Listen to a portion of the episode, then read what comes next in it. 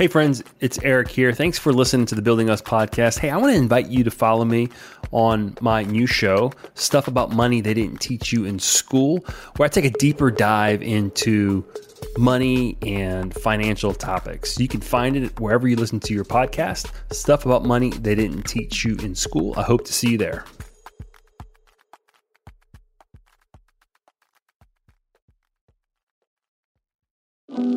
The message that I've learned this year so far is to trust and rely on the truth, the truth that's deep embedded in your heart. Chances are, if you lead with that, you're going to overcome and be able to navigate and just be a better human. So that is something that Daniel and I both are committed to. We are growing, we're thriving. However, we have to be mindful that we got to give grace to each other. Where that is present, then we will flourish. And that is the same for our children.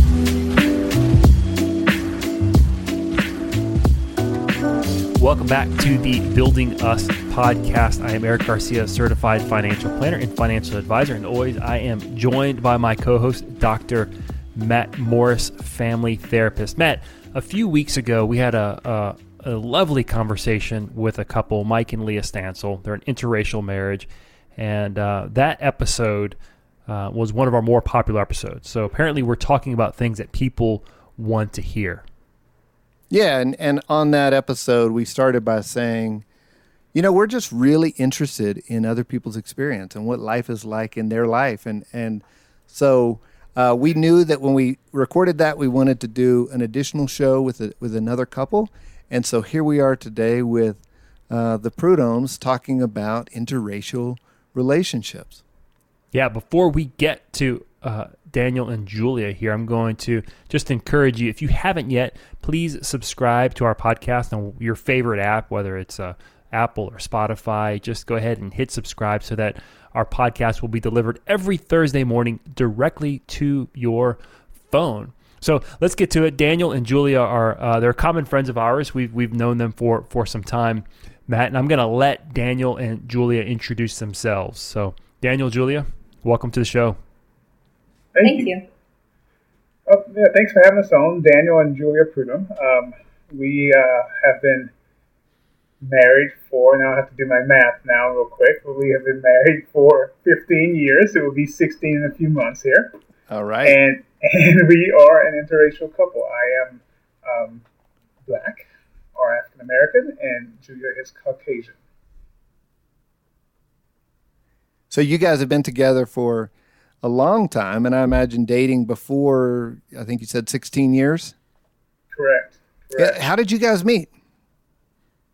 Um, we were living in the same city um, in Cincinnati, and we went out to listen to a local band, so some live music, and we met there. Um, we became friends, stayed friends for a while, but then we actually had a long distance relationship when Daniel's career took off, and um, dated um, that way for a while, and then um, eventually got uh, engaged and married. How did that transition from, you know, we're out live music, it's great, feels good. To, it's a it's a, uh, a probably an aphrodisiac kind of experience. Anyway, how did that transition from friendship to interest and and then attraction and then you know love ultimately? Breakfast. Conversations over breakfast. That's yeah. how it started. We began we we um, became best friends. I guess we're really good friends um, from the very beginning because we talked an awful lot.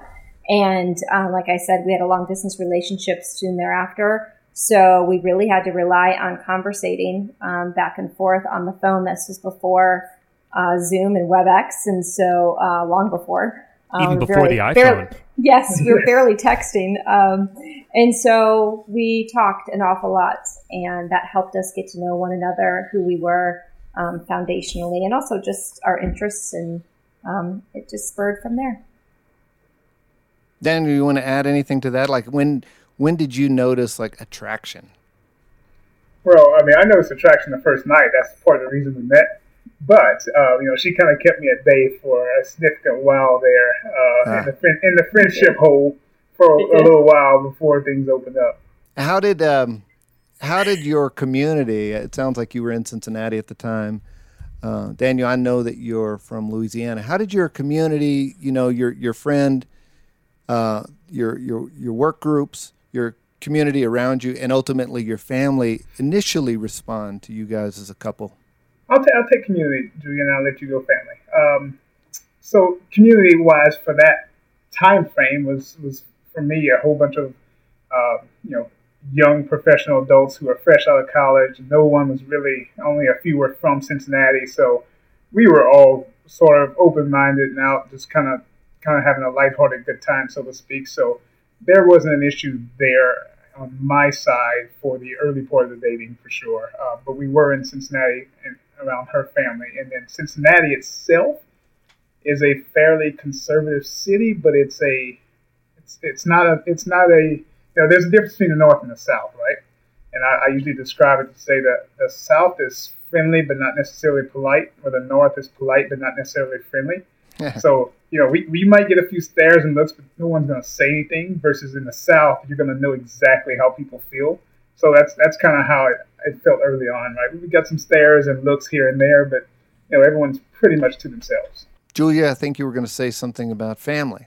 Yes. So when we um, when we first started dating, um, my family liked him immediately. Um, my father had been deceased for just a few short years, um, so my my family dynamic had changed quite a bit um, right before Daniel and I had met, obviously with his passing, and so um, I think they were just excited to see me um, enjoying myself and getting to know him. Uh, you know, we weren't that serious before he had to move out or leave Cincinnati. Uh, so really, in the very beginning, it was it was very um, easygoing, um, fun loving, and enjoyable time. Um, it was though when we started to get more serious and when he asked my mom for my hand in marriage um, that we needed to have, I guess, deeper discussions about what life would look like um, as a married couple in um, being interracial. So that, sounds Go ahead, Matt. That that sounds like um, not not so much prejudice as just concern or just thoughtfulness about what your experience might be out in out in the world, out in community. Correct.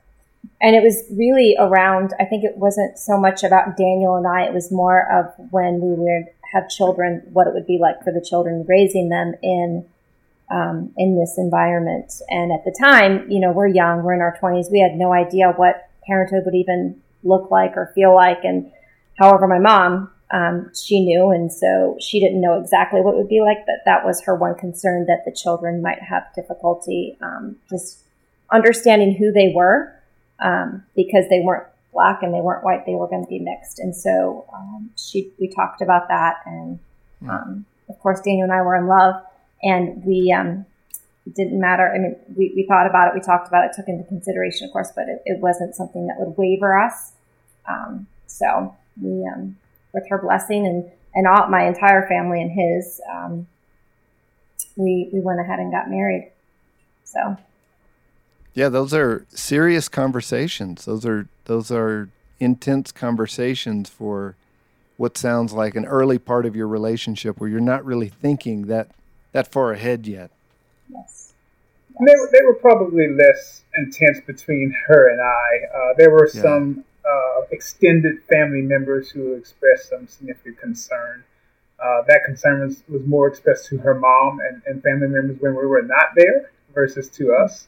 Mm-hmm. but that that's probably the only major um, pushback. But I can't even use the word major because, as I said, it wasn't really ever expressed to us. It was kind of spoken um, to other family members. But do you feel like I'm curious? One, if you'd be willing to share maybe what some what some what some of that pushback was, um, but then also just the just knowing that there is that it exists, but no one talks about it around you. No one comes to you about it. They're talking about it kind of around you. Kind of that has to create some some weird uh, some weird situations as well there was there was some strange i'll call it energy there was definitely uh, not knowing what they would say um, knowing that they were saying something and i think it really stems from really uh, that true prejudice of how can how can she, being white, marry him who is black, and not even realizing how much in common they had? Um, when you go beneath the color of one's skin and you get to know someone, um, my family didn't even realize how much he was very much like my father, very much like the uncle um, who was having these conversations with his sister, my mom. And so um, it really was, uh, I think, for me, the first time that I was like, "Oh wow, this is um, this is a thing." You know, this is something that we have to talk about. This is something that we have to uh, think about. But for me, I didn't I didn't think that way at all. So um, it was there was a pause, I think, and and um, but my mom again, she was she knew her daughter was happy, she knew her daughter was in love, and she knew that Daniel was a good man and a good fit. And so I think in her heart of hearts, she had no qualms about it. And so we all rested well. His parents as well. They had they had some concerns about um, about the relationship, but after we professed what we had professed and, and speaking to them about it, they um, they came around as well because after all, we're we're all humans. That's that's what we are. We all have a heart and a mind, and um, you know, it's um, it's a good thing. Yeah, you know, and Eric and Matt, you guys know the more reserved Daniel now as I'm a little older, so I was probably a little more um, bullheaded back then. So you know, I, I kind of you know the, uncle she's referencing and, and a friend of the family wanted to meet us, so they, had a dinner. I flew in that night because we are doing long distance relationships, so we'd fly back and forth once a month and, and, see each other. I was in New Orleans by then; she was in, in Cincy still, and I remember going. I said, "Well." Just gotta go over there. If they want to have a conversation, we can step outside and have a conversation, right? And that was kind of my mentality. Uh, I, was, I was, I was pretty, pretty rigid back then, and were you looking? Other, you were looking for a fight? I was not looking, but I was not going to back down. Outside? I was not going to back down. Um, but the other piece, you know, we, one of the, the thoughts and concepts came with concerns, you know, of our friends and stuff. And I, I remember clearly saying, you know what? If if they truly love us, then they'll get behind us. And if they can't get behind us, then I don't know if we need them in our lives. And once again, that's probably a fairly rigid uh, and maybe even offensive way to look at it, but that's just kind of how I felt at the time. You know, I, I, hmm. felt like if, if you truly love me and want me to be happy, you can adapt and adjust. And if it means that much to you that you can't, then that's that's your priorities getting in the way of, of your relationship with me. So was there a fight that night? No, no. Did you step outside? No. we did not no. have to step outside. no. there was lots of Chianti and uh, breaking of bread and olive oil that night. Fe- fellowship, fellowship yes, helps a there lot. There was fellowship.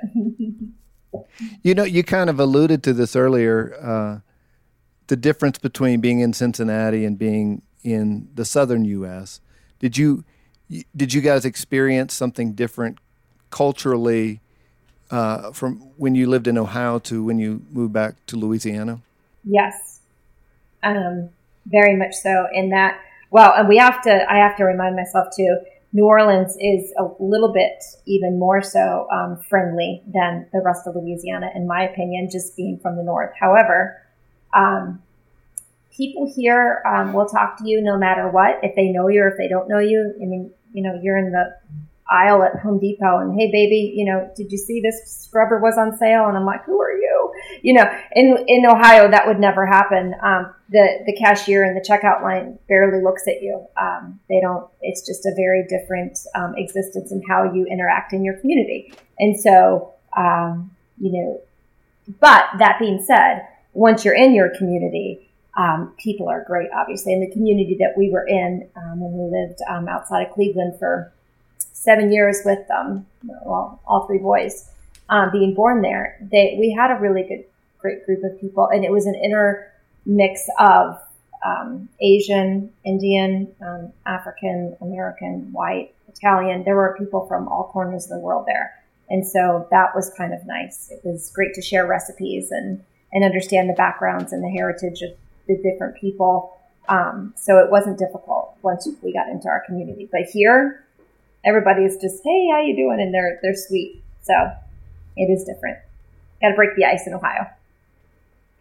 Yeah, I'd say the only time we saw it was uh, some of the uh, more upscale restaurants here in New Orleans, the more famous restaurants here in New Orleans. I, I can mm. remember sitting down at a Sunday brunch at one of them, and the uh, older women women in that room looked at us as if we should not have belonged there the entire time. It, it was it was uncomfortable, but it was also, as I explained my attitude earlier, I was kind of like, whatever, right? So it, it was uncomfortable to know that they were still there. So you're a little frustrated, but I mean, it was just that those were the experiences we, we experienced down here in, in Louisiana and, and, more so New Orleans. Not anything harsh, mm-hmm. you know. Definitely a, a, message communicated in a gaze. Yes, yes. Daniel, as a as a uh, a black guy, black male, do you have you received any messages about marrying a white woman from the black community? Is that has that been part of the experience? Yeah, I don't know. I think it's kind of the same thing. I think they they then stare at her when we go to, to functions, right? You know, early on at least. Um, I can remember going to a, a wedding of a customer of mine, um, and a very, very nice, elegant wedding. And she was one of the, the few Caucasians there, and it's the first time I had uh, been in the social room of all of those versus where I just worked in the operating room with, with most of them. And uh, we definitely had some gazes then, and I had a few buddies that were like, "Man, you blew the doors off when you walked in with her. Nobody expected this, etc." Mm. Uh, so it was some, you know, I, would say almost lighthearted uh, comments, but um, definitely just uh, some things like that that you know kind of make you scratch your head. But that you know we didn't really expect to to happen, but once again, never any, you know, we, are blessed because I know a lot of people who had, you know, been called names and had things said or thrown at cars and stuff like that. And we, we have not had any of, of those instances. You know, in the, in the other episode that we did about interracial marriage, the four of us were kind of talking for a minute about messages that we heard as kids about interracial relationships, bad advice, or or just messages. Uh, you know, I can remember my my grandmother, who's deceased, clearly indicating to me that she did not think people of different races should be in should be married to each other. I can remember like her saying they shouldn't do that, and, and what they meant was they shouldn't be together. I can also remember my dad as a when I was in middle school. I think I think I asked him about what you know how would he feel about me dating somebody of a different race and he said very clearly, I don't I don't care as long as she loves you. And and the way he said that with genuineness made me feel like that was truly how he felt. So so for the rest of us, whether do you remember do you have some some some memories of some bad advice or some ideas you you got from childhood about interracial relationships? You want me to start? Or sure. you want to go? Okay. Sure, go ahead. Uh, not easy, but I, it was uh, very simple. Don't do it. It was a clear mm. message. Um, as a as a kid. Uh, well, no, no, not as a kid. I mean, or a teenager. Yeah, I mean, like I was a child. I was a teenager, but it was you are who you hang with, and um, absolutely there will be no uh, interracial dating in this family mm. at all. So. You you didn't stick to that. my heart was drawn to my the, the he, one he was, that that I was, you know it was so. It's breakfast. he was just so, such a do. lovely person. That's what yeah that's what breakfast will do. It's such a that's lovely right. person. yeah. Good looking. So, Julie, I'm nice curious. Was guy. this was this message because you talk about your mom and how supportive she's been? So I'm going to make the assumption that it wasn't necessarily coming from her per se, but was this just like a, a so this is well a good thing to okay. So my mom is seventy five, five, and my dad would have been two years older than her. So my mom's mom and dad, she was Irish, he was Roman Catholic. They were not married in the church because they were considered interracial marriage. So they had to get married in the priest chambers.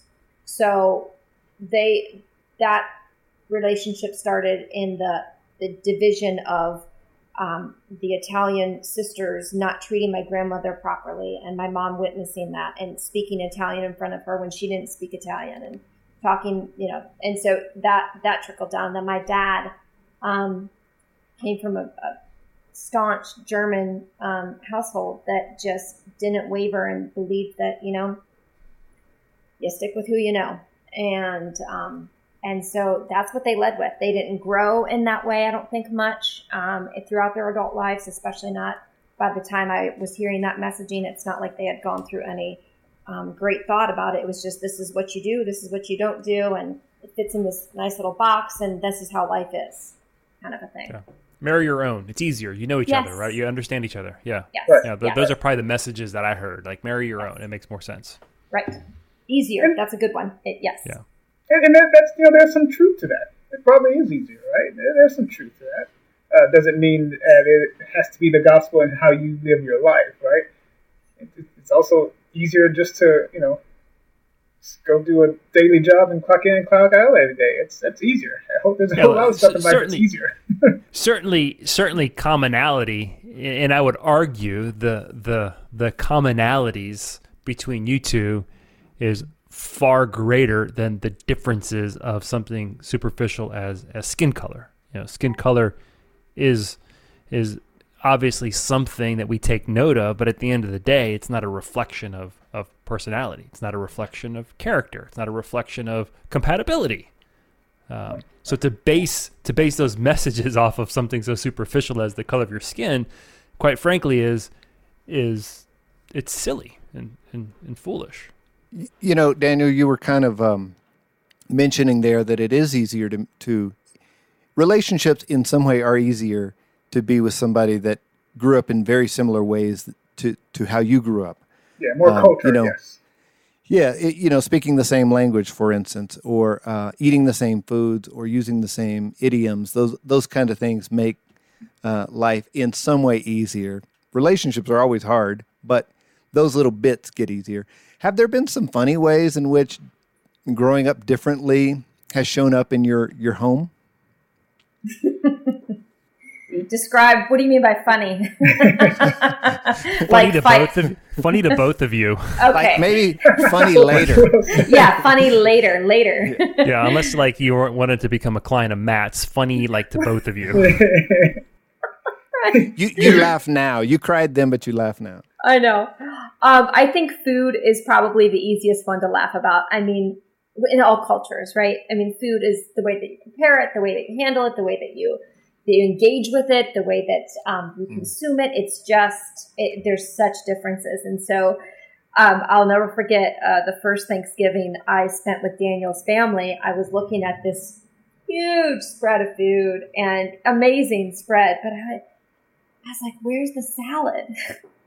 where's you know where's the salad in my house it was er, in our Yeah. growing up it was this oven roasted really dry turkey that wasn't fabulous and, and just stuffing in it you know which i never ate but like i was looking for the vegetables and so it to me it it was just a, a big big difference and and we Yeah. laugh about it now because now you know I'll, I'll be the one that will supply or, or make the a vegetable if, if if i know it, there won't be one but that being said um, we've had many times where um, you know cooking with with this type of um, this type of seasoning versus that type of seasoning. And um, and we laugh now but like i still don't and i'm sorry i don't like Tony Chachere's i just it's Me not neither. my flavor. I'm with you. Yeah, y'all don't season your food up there though. see? That's what daniel says and i Y'all think don't know how to season it- we also have low blood pressure I mean, come on, that's relative. i know i'm kidding no i'm, so I'm this joking.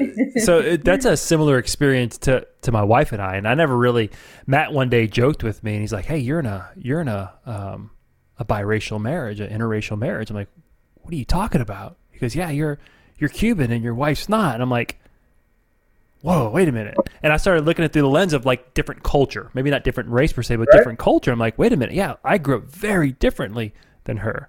Um, and I started to understand that, and it, it probably it probably shed light on some things and um, helped me understand some things, and and maybe be more patient um, on some things, and understand myself as well.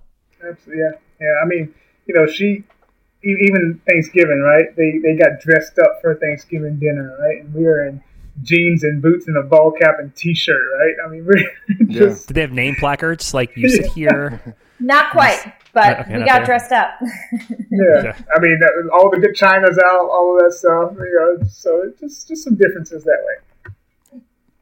Yeah, you know, and and what you're talking about, food, traditions, customs, um, holidays, are very much a sense of home, and homes can feel very different, can feel very familiar or unfamiliar, and I imagine that's one of those things that people from at least different cultures regularly experience. Yeah, I wanted to move on to um, Julia. You started talking about kids a, a, a- little while ago, and um, you know, when my wife and I decided to have kids, um, I guess you know pretty quickly I had an image of what this kid might look like. We had those you know those 4D ultrasounds back then, and so you got to see some some shape of their face. They're all gold looking, but you had some kind of shape of their face, things, and you those could things start to creep me out. I'm just gonna say, They are- 40 they're old like kids aliens. creep me out. anyway, you know, you start to picture what your kid might look like. When our first kid came out, they still looked so different than what I was picturing in my mind that both my wife and I stepped away from that sucker and didn't want to touch him. we just felt like, what is that and where did it come from? Did you guys? I'm not saying you had that experience. Sorry to your kids. Um, did you Do you not have- watch videos? Like, yeah, like, Did you did you uh did y'all have have to have more conversations and thoughts around what your kids would look like? I, you know, I think, uh, and by the way, you know, when they say newborns are beautiful, the thought of life is beautiful, but there's not many newborns that are actually beautiful. So I, I Amen. concur. Um, but um, the uh, no, I mean, I think we were kind of excited about it, um, selfishly and, and, and bragging on our, our boys. We, we think um, mixed race babies are absolutely beautiful in their skin complexion and hair. So we, we were actually really excited about uh, the outcome there. And uh, God has, Yeah. has done us three good favors there, so we're, we're pleased. But um, no, I, I don't think that was a, a concern. You think so, Julia? Not at all. So much so that I mean, with Isaiah, we didn't even want to know the sex. So um, we wanted to be completely surprised. I mean, there's so few awesome surprises in life that are good Yeah. surprises, and I thought, you know what, this is a great opportunity to have that. And so we just we didn't even want to know what he was. Getting. We are like, ah, I can I can paint the room pink or blue or whatever later. And it was just um, from from the beginning, it was just an awesome, um, nice surprise to look at the gorgeous, beautiful um, human beings that. Uh, that, that came from it. So it was it was it was not anything I never once thought, oh, I wonder, you know. I mean, we kind of joked about, oh, maybe they'll get my green eyes and his, you know, his skin or, or whatever, but they are who they are and there's No no, green green, eyes. eyes. but it's okay. it's all right. Yeah, you you all have uh, beautiful children. I know them. Um, be, beyond beyond what they look like, what were some of your other discussions around just having kids and what? Uh, it kind of sounds like what your Julia, what your your family was um, thinking about the the challenges that they might experience, or or different experiences that they might have, or what darker skin might mean in our culture and society and age and time. That's a good one. And I feel that we were slightly more insulated than others just because of our socioeconomic bracket that we were in, that we are in. And so it has afforded us to live um, with uh, plenty of safety, um, completely nurtured. And so we then had our community was basically that same. I mean, homes that were, um, you know, from what the outside eye could see, that they were well adjusted, safe, um, you know, always had food on the table, plenty of presents under the Christmas tree if they celebrated that sort of thing. So, um, in the beginning, it didn't really register with me at all, honestly, that I had biracial children because um, it didn't matter. It didn't matter until just this year, really, because our oldest is just now 10. And so um, Hmm. I, I never, I never thought about my son wearing a hoodie and how he might be in trouble because he was too young. Our, our kids, I mean, they're, they're 10, 9, and, and 6 right now. And so it didn't occur to me um, back then as it has been now top of mind um, as of recent. So So my, my thought process is a bit different. Uh, it has always been on my mind, um, and so we we've done some things intentionally. When we moved to the neighborhood, in Cleveland. Um, I did a lot of research in the neighborhoods and narrowed down to the three or four that would at least match the U.S. equivalent of percentage of African Americans by population, right? So it was at least 12% African American in those neighborhoods, and I, I, do I do research on um, the percentage of high school grads, college grads, and, and and try to find you know the higher numbers of that to try to put us in the area that would would be more accommodating. Uh, that's also also tied to less crime and safety and all that. But I also feel like if we can do that, we can sort of sort of put our kids in, in the bubble, which is good and bad. Um, but at least they have the innocence of that childhood life, right? And and so now we are, as, as she was just saying, uncovering uh, some things and pulling the veil back and, and talking to them a little bit. But we just didn't want to. We did not want that to be part of their life thrown upon their shoulders at an early age where they had to be concerned about it before it was time. So we, we virtually just uh, were, were able to kind of skirt around that for the most part.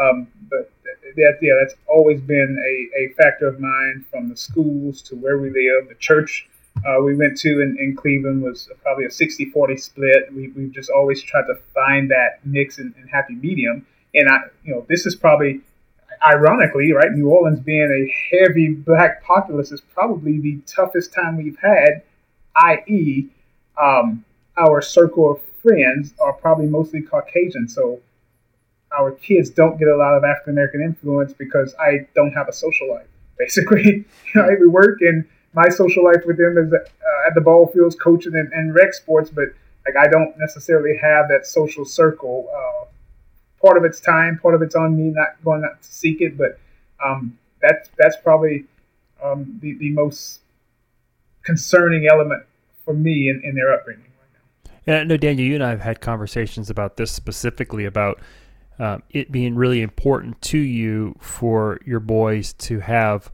black influence in their life and to yeah. see black successful people in in different aspects of their life why why is that such an important thing yes i, I don't want them to think that uh that life is one way and, and they, they have to follow a certain lifestyle of what they've seen only from uh, you know the Caucasian side of life, etc. Right? I, I, want them to be able to navigate wherever they go. If they're in a fully black crowd, I want them to be comfortable and to be able to navigate and be able to thrive. If they're in a fully white crowd, I want them to be able to bounce back and forth and be comfortable in all.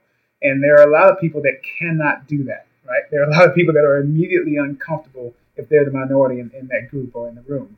And so I, that's, for me, that's really important. You, you guys have said a lot in the last few minutes that I'd love to dig into a little bit more. Um, but I, I'm really thinking about um, Julia, you, you were saying that we didn't really have to be explicit or, or think explicitly or talk explicitly with our kids about um, what race might mean for them until this year. And it's 2020. There's been a lot going on in the U.S. regarding race. Um, but Daniel, I want to shift it back to you for a minute as a as the as the father and uh, a black father with um, boys that will be read by parts of culture as being black.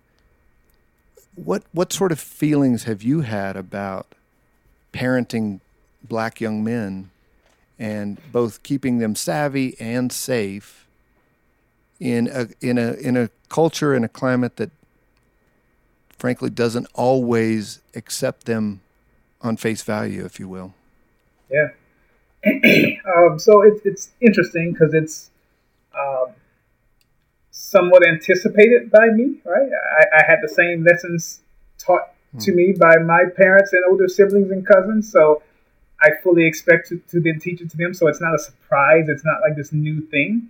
But yes, when they start to get to the point where they're able to go out and hang with their friends, and I'm not talking about a play date where we know, you know, they're there for an hour and a half. We know the parents are coming right back, but when they start to get some freedom, we're going to have to sit down and have some conversations because they have to understand hey, if you were three or four of your buddies and you're in middle school and all of a sudden little Johnny has this crazy idea to go do something wild, you need to stop and think who you're with and how it might be perceived if you're with them and caught. Right? Um, and, and it's just sometimes the world's a little more harsh in regards to black kids or black males specifically. and, and the repercussions and the the assumptions that that go along with it. So.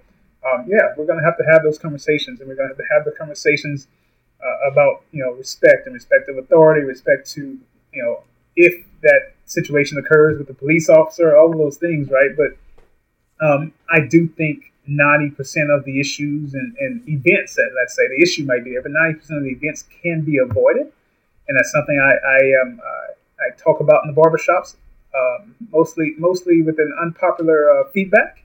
But uh, you know, there, there's things that can be avoided, and, and sometimes you got to make sure that you're not fighting that battle at, at the wrong stage of, of the process. Hmm. Yeah, that that reminds me of um, I, you know I'm a professor and so I, I have a, a, a, lot of graduate students, and a lot of my graduate students are, are black or African American, and uh, we've been having conversations with them recently about issues about race and police violence, and their their emotional reaction to that right now, and and a guy was telling me a, a story the other day. A black guy was telling me a, sto- a story about. Um, his experience being pulled over by the police and being harassed and how, how just upsetting that was for him. All of this was happening while there were police protest or protests of police downtown in New Orleans. And he wanted to go to the protest. And he was telling me that his family members stopped him and said, That's not your place right now. Don't go there. Don't go there. Don't don't put yourself in that situation right now. And I thought that was so interesting that his family didn't his family was aware that that might be a situation that he could avoid and not put himself in if if that might have negative repercussions for him. It sounds like kind of what you're thinking about with your your boys as well. Yeah, and, and that's a catch twenty two for me. I you know we've done some silent kneeling on on uh, Carrollton. Uh, they kneel every day at six o'clock for uh, that that duration. This is one of the this is one of their sports sports teams. No, no, on, on Carrollton Avenue, oh. uh, right oh. around Oak. Uh, there's there's a silent protest every every evening at six p.m. um, and so we've done some of that. Uh, it, it's a catch twenty two because someone has to be out there protesting and fighting for equal rights. But I think in that situation, knowing that he was probably emotionally um, amped up, so to speak, and maybe even angry, frustrated from the from that day's events. I think that probably was a very wise move of his family members and friends to say that's probably not a good good idea. But yeah, I, I, I you know, and I would love to, Matt, if that opportunity ever presents itself to me to come and sit in on that class and maybe have some conversations and dialogue uh, with some of the younger males. But you know, I saw a thing the other day that uh, was basically a questionnaire saying how many of you are what age were you the first time a cop pulled a gun on you? And it was mostly African Americans responding, and there were so many that was like 13, 17, blah, blah, blah. Like the, the commonality of that happening mm. was astounding. And it shouldn't be that way, right? And mm. so for, for anyone who says that's not an issue, we all have to respect the police. Yes, you're, you're, you're, that is 100% right, but there shouldn't be that many people with a gun drawn on them by cops. I'm sorry. It just it just shouldn't shouldn't be there. You know. Yeah, I was sharing with Matt and Daniel. You may have actually been part of those conversations several weeks ago. I don't know exactly who I was talking to, but I know Matt was part of it. And, and just in conversations that I've been having in the past few months with different people, uh, with my black friends and my white friends, just asking the question, "Hey, what's been your experience with with police?" I'm curious, and it's amazing to me. The uh, I don't have a specific number, but the majority of my black friends have had some experience not a negative experience. Some gun being drawn, some some run in for for no apparent reason, and the majority of my white friends have not had an experience, positive or negative. Just it's just non-existent, and, and that unscientific kind of survey, I think, is is what you're talking about right there. That hey, this this is a thing. It exists. Um, whether we you know whether we think it's a thing or not that doesn't change the fact doesn't change truth. Truth truth is truth regardless of what we think about it. Um, and and hearing from you and your stories and and from other friends like this is a thing. Go, going back to your kids for a minute um, you you mentioned that they're in uh, they're in school obviously. They're in sports leagues and those kinds of things. And one thing that people may not know about New Orleans that's not not great about New Orleans is that there's still a ton of segregation in New Orleans uh, specifically in schools and in extracurricular activities. I mean, you can go to you can go to ball ball fields and in New Orleans and 95% of the kids will be white. Or you can go to another part of town and go to the ball fields and I mean there'll be 15 teams out there, but 95% of the players are are of one race. Um, what's that experience been like for you guys having biracial kids? Uh, have you found places for them to play um, that have been more integrated? And, and kind of what's been your your reaction to your gut reaction your heart reaction to to the segregation that's in new orleans? Julia do you have something to say first? Well just considering myself and the color of my skin and my background and my upbringing where i come all the way up to this point to me it doesn't feel uncomfortable where we are because i am not the minority daniel is the minority um, on the ball field for us. And so, um, when you turn the tables and you go somewhere and you are the minority, then your lens in which you're looking through changes quite a bit. So, for me, uh, um, it hasn't it hasn't resonated as much, I think, um, as it has with Daniel. And so, for our children and their sake, I don't know that they see any difference at this point because it's all the people they go to school with. So for them, I think it probably feels very much normal. But Daniel, I'm going to pass that off to you and let you, because I know you got some good stuff to talk about.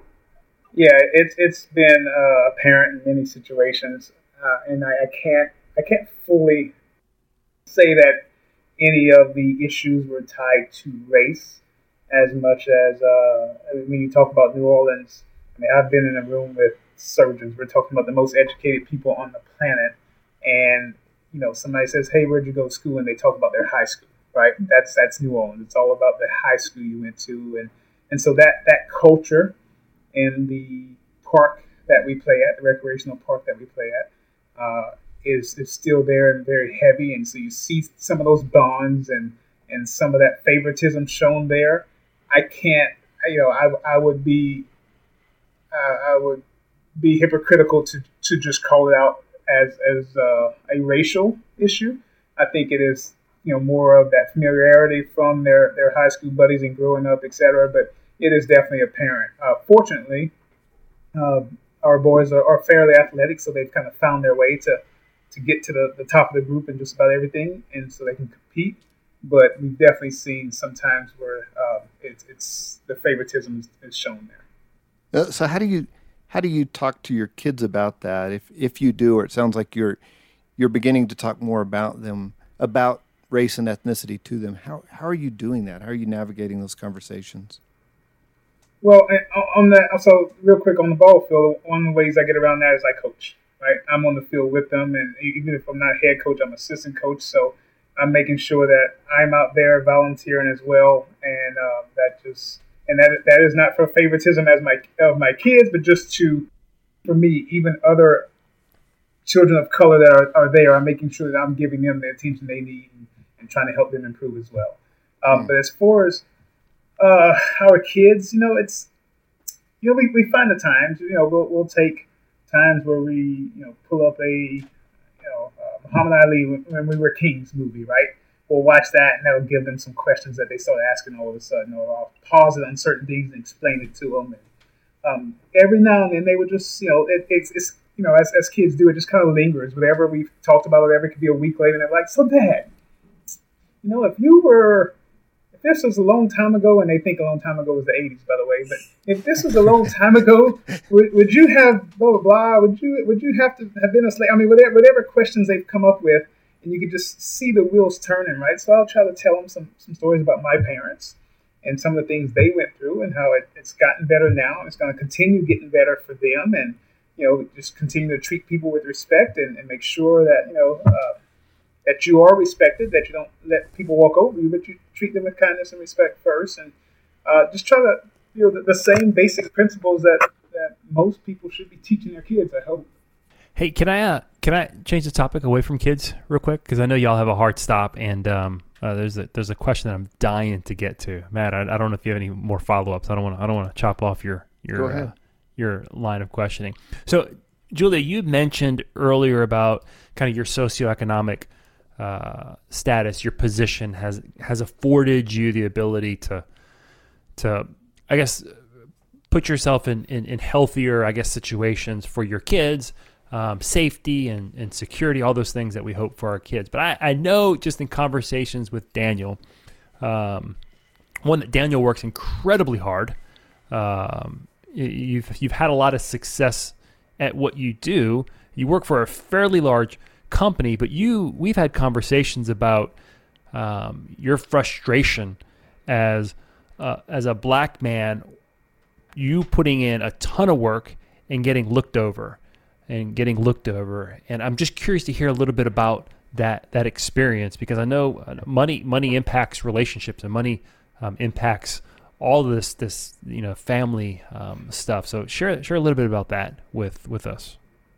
Yeah. So you know I um, I'm what 41. I'll, be 42 this year. I've had two jobs in my career with major corporations, uh, both in you know easily uh, you know Fortune 500 at times Fortune 100 companies. One was a major healthcare company that's a household name, and another is a major tech company that's a household name. And in both of them, um, I've seen kind of the same situations unfold, and it is very similar to the situation we just talked about the bowl fields. It's that familiarity. So I worked my way up the corporate ladder in, in, the, in the medical side, in the medical corporation I was working for, and um, 100% I felt like I, I had to just just sweat and grind and do everything right because I was being judged uh, with a more critical eye. Uh, I wasn't I was the guy being asked to go out and have drinks for happy hour, and, and those are the guys that were navigating and getting to the promotions quicker and um, it was just just that that camaraderie that was automatic for some, where I had to really work for and, and just try to prove my merit. Um, now, maybe I should have gone to more happy hours and stuff like that, but that's not not typically my forte. I like to come home to my family more than going out to, to have a beer with coworkers. But um, those are some of the the networking opportunities afforded to some, and the automatic assumption uh, and I, you know, I can remember trying to do everything right, and I was a manager at this point. I'd worked my way up to to where I thought I wanted to be, and I'm talking to other people at the same level, and they're like, "Kidding me? I don't do that." You know, we had company cars. I don't ride with my reps. I never ride with my reps. I'm driving a separate car, and and we're, we're you know we're doing reports on those every single month, and and just cutting corners left and right because they could. No one was ever going to ask them those questions. No, no one was ever going to critique them on it versus I had to make sure I dotted all my I's and crossed my T's because uh, everything was viewed with a more critical eye for, for my work. Yeah, I was listening to a, a, presentation once by a black man. He was talking about raising his, his son. And he said, he told his son that you can do anything that a white person can do. You just might have to work twice as hard. And when I heard that, I immediately thought of our conversation because that was almost identical to, to the, the um, experience that you shared with me. Yeah, in some instances, man, you know, I would I would not ever go on record saying, "Oh, it's always that way," but yes, I have experienced that for sure. Even at the level that you were at, which was a higher level, so yes, every yes. step of the way, yeah. Oh man, we have a hard stop here. I know that that y'all have stuff to get to, so I want to um, just go ahead and, and, wrap this up and give y'all an opportunity. There's so many there's so many other questions I have, but I want to give each of you an opportunity, uh, real quick, just to maybe give some parting thoughts. What are some things that you would hope that people would understand or or, or be able to, um, yeah, to, to understand better? Julia, you want to go? You want to go first? Sure. Thank you. Um, I would. I think the biggest takeaway and the message that I've learned this year so far is to trust and rely on the truth, the truth that's deep embedded in your heart um, whatever that might be, because um, chances are, if you lead with that, then you're going to overcome and be able to navigate um, and just be a better human for your family, your friends, whoever your your coworkers. And so that is something that Daniel and I both are committed to.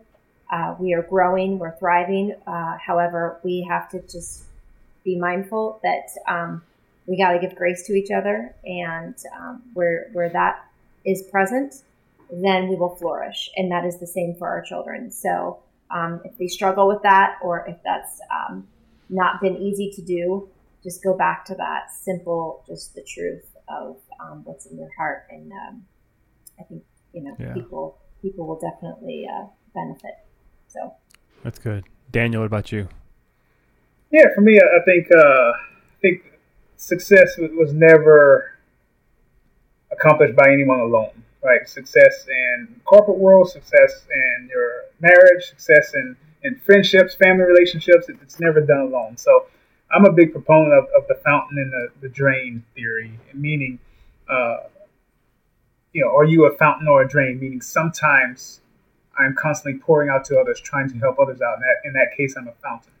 But there are other times when people that are I look up to and I'm learning from, and it could be just someone who is an older, i.e., longer time father compared to me. Their kids are older, they've raised more, they've been married longer, right? It doesn't necessarily have to be a former mentor, but then, you know, they're a fountain to me, so I'm the drain. So constantly being that that uh, conduit, so to speak, where sometimes you're pouring into others, sometimes you are reaping the benefits of others, and, and having that circle around you where you can make sure that you can uh, learn as well as continue to, to pass along. And and for me, that's kind of the, the the way I've seen success come is to learn from others, be able to pass it on, and and take those those pearls of wisdom to enhance your own life. Yeah, man, I appreciate that. That that's a good word right there. I really appreciate y'all being a fountain. Daniel, I know we've had conversations where I may have been the drain and trying to understand um, some of this stuff better. So I really appreciate um, your grace and and your patience and, and just your maturity in, in wisdom in a very difficult and complex um, area right now eh, when, when it deals with, with race. Matt, wrap us up, man. Yeah, I, Julia and Daniel, I appreciate you guys joining us today. Y'all have been a fountain for us, and uh, you know it's just so wonderful to hear um, a family that's thriving, uh, any family that's thriving. Uh, it's it's so great to hear that you guys are doing so well. Um, it- it's a it's a it's a pleasure. It's a um, it's a blessing to all of us to get to hear your experiences. So so thank you for sharing those with us. And you know this show's all about building us, and I know that you guys are working on building us, building your family, and and in doing so and in sharing your experience, you're you're creating to uh, to building us as as listeners. So thank you for that. Um, as we always end, as we always say, invest in your relationships. Thank you for doing that in your home. Thank you so much for having us on, guys. yes, thank you so much.